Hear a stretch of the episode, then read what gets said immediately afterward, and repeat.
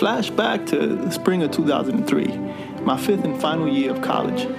Graduation day. Yes, I did it.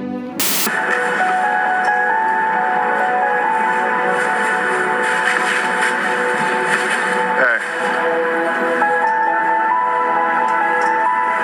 Don't ever let somebody tell you you can't do something. Not even me. I'm not like I would have done anything anyway, but it's like he didn't even realize what he did, and then I just looked at my shoe and I just left. I didn't even get my bacon and cheese, man. The soles of my shoes have worn down on the path I've treaded. This is episode 4 of the Hail Caesar podcast. Welcome to the show. Today we're talking about sneaker culture. You just heard my story about how my favorite pair of sneakers got ruined. We have a lot more in store for you today. Whether or not you're a sneakerhead, I don't think that matters. I think you'll enjoy this episode. I don't really know if I could pull off a pair of Air Jordans. Oh man, this is really cool though, Elizabeth. I appreciate you coming on and sharing your knowledge about the sneaker culture and the sneaker game. Thanks again for coming on. I appreciate it. Yeah, no problem. Thank you. Talk to you soon. Okay. Bye. All right, bye.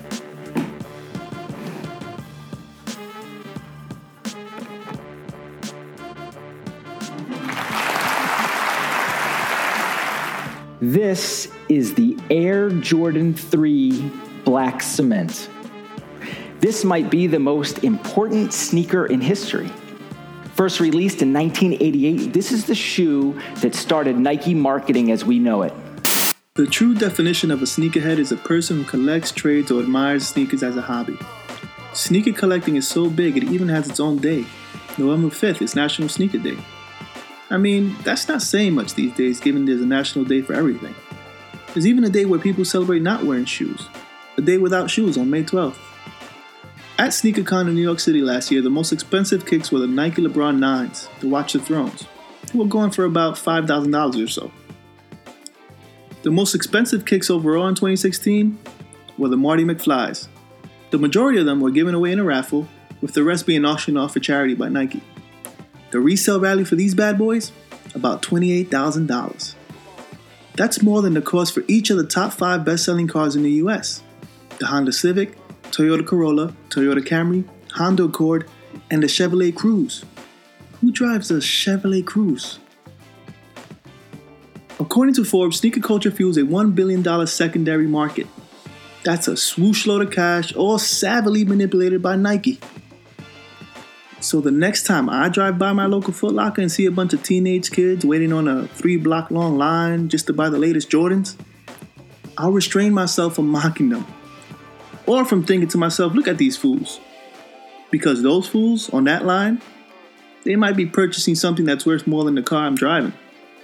It was a really fun experience. Mm-hmm. And as creators and actors, it was fulfilling to be able to have something in our minds and then have a finished product and actually mean something to us.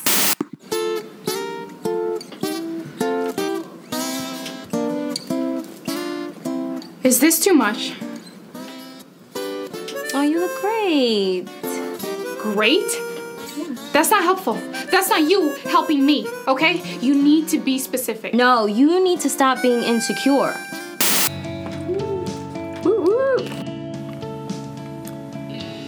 Whoa, man, dating today sounds like a whole lot of work, man. It all sounds pretty exhausting. How do you keep yourself happy? Because not even happy, but balanced, because happiness isn't sustainable.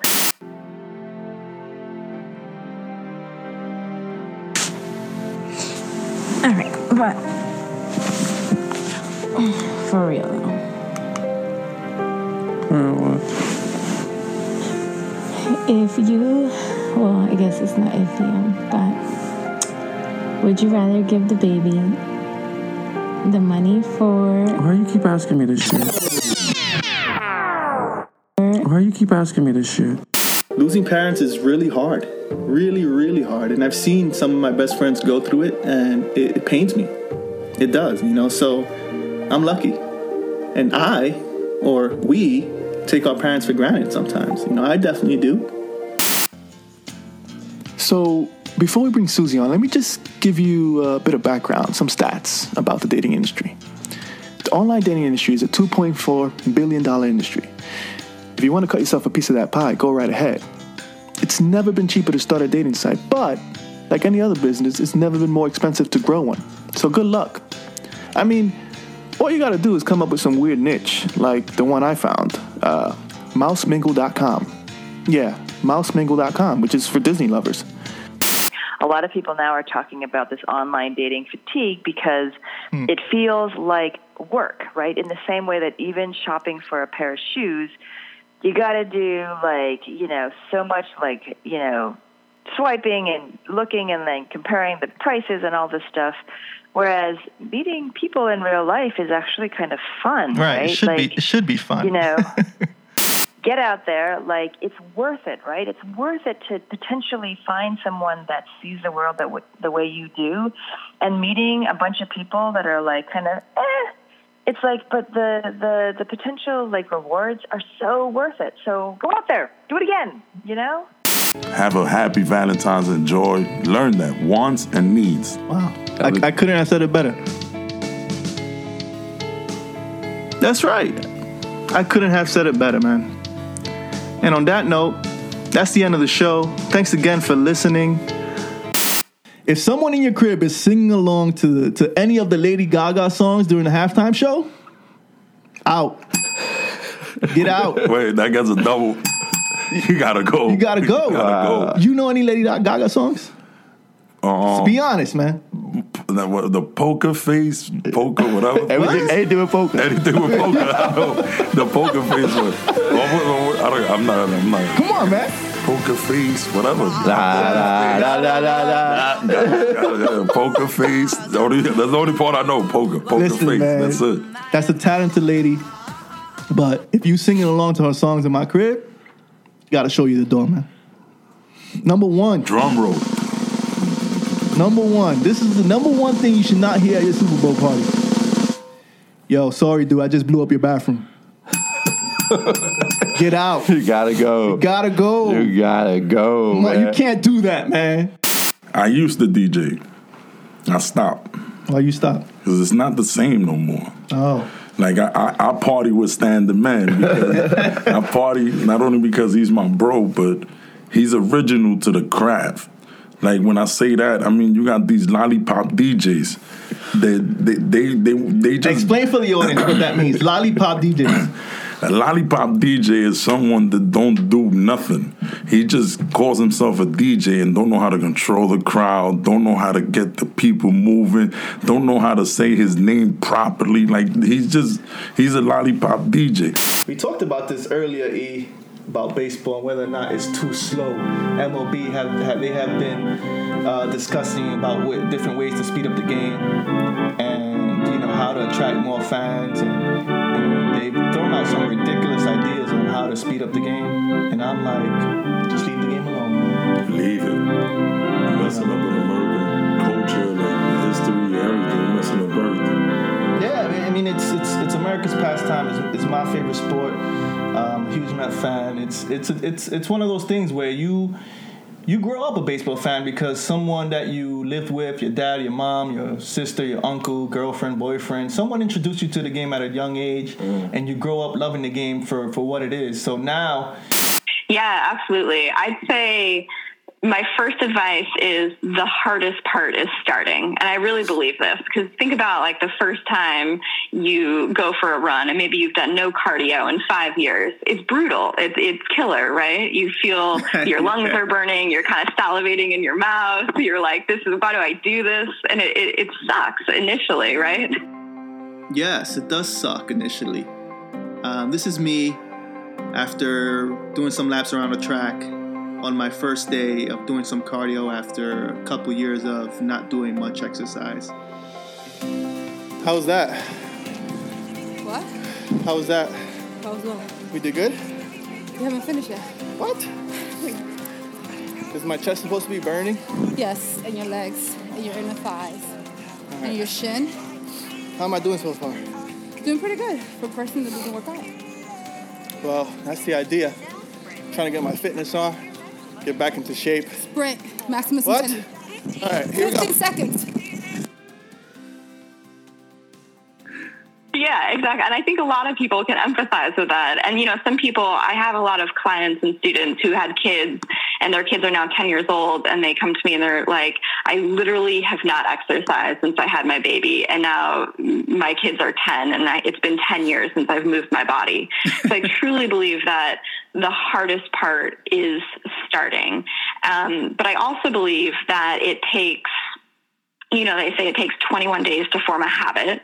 And I believe that if you can, I call it the hump, if you can get over that hump, if you can do it consistently for 21 days, and maybe, you know, it's just a little bit every day, that you start to train yourself to crave fitness. Because really, I think the mental benefits are probably more obvious in the beginning. It's an antidepressant. It really is. It has similar benefits to taking antidepressant medications. You'll notice the energy first. You'll notice your mood changes. Maybe you're less, you know, testy with your partner or your children. I battle anxiety. You can, handle situations better. So that better. Told me that running exercise helps with that, and it has. 2, I want to be healthier. And give a good example to my daughter. I want her to grow up to be a healthy human being. And 3, what every girl wants, a great summer body. Bikini season, baby. So you started working out how long ago? How long? About really 6, 7 years ago. And what led me into the gym was a breakup, surprisingly. So this was kind of a therapy, stress reliever, I guess. Yeah, it was therapy, and that's what it is for me, at least, you know, especially with my line of work. This is more therapeutic than anything else. You know, I come here and I'm far, far away from reality. You know, I'm just working out, I'm in the zone, I'm locked in, television, I barely talk to anyone. Pain in your muscles and aching, and just then go on and go on and go on, and this last 2 or 3 or 4 repetitions, that's what makes actually the muscle then grow, and that divides then one from a champion and one from not being a champion. If you can go through this pain barrier, you make it to be a champion. If you can go through, forget it. And that's where most people lack, is on this, having the guts to go in and just say, I go through and I don't care what happens. You know, it aches, and if I fall down, I have no fear of fainting in a gym, because I know it could happen. I threw up many times while I was working out, but it doesn't matter. And I think the other part of that is, you know, having a growth mindset or an entrepreneurial mindset, going out in the world and doing things for yourself, inventing things, and that's one of the things that stuck out to me, having that entrepreneurial mindset and setting your kids up for that kind of, philosophy. And in school, they tell me with a permission slip to bring in $2 so they can get a rose. So they start brainwashing us in kindergarten. That's what they started doing. And I remember me as a kid bringing some type of rose to school or something like that. I'm like, this is why Valentine's is making money, man, because they start this from young, man. I mean, it's a money-making holiday, that's for sure. I mean, public schools, they also exploit every single kind of holiday, you know, I guess it's fun for the kids to understand what Valentine's Day is, and, you know, I guess bringing in $2, it's not a big deal. But, yeah, I understand what you're saying with it, just like... Yeah, for them to be like, all right, yeah, that is Valentine's... She told me this morning, Daddy, it's Valentine's Eve. I said, what? Valentine's Eve? I love you, baby, but Jesus Christ, this school, man, I tell you. Hello.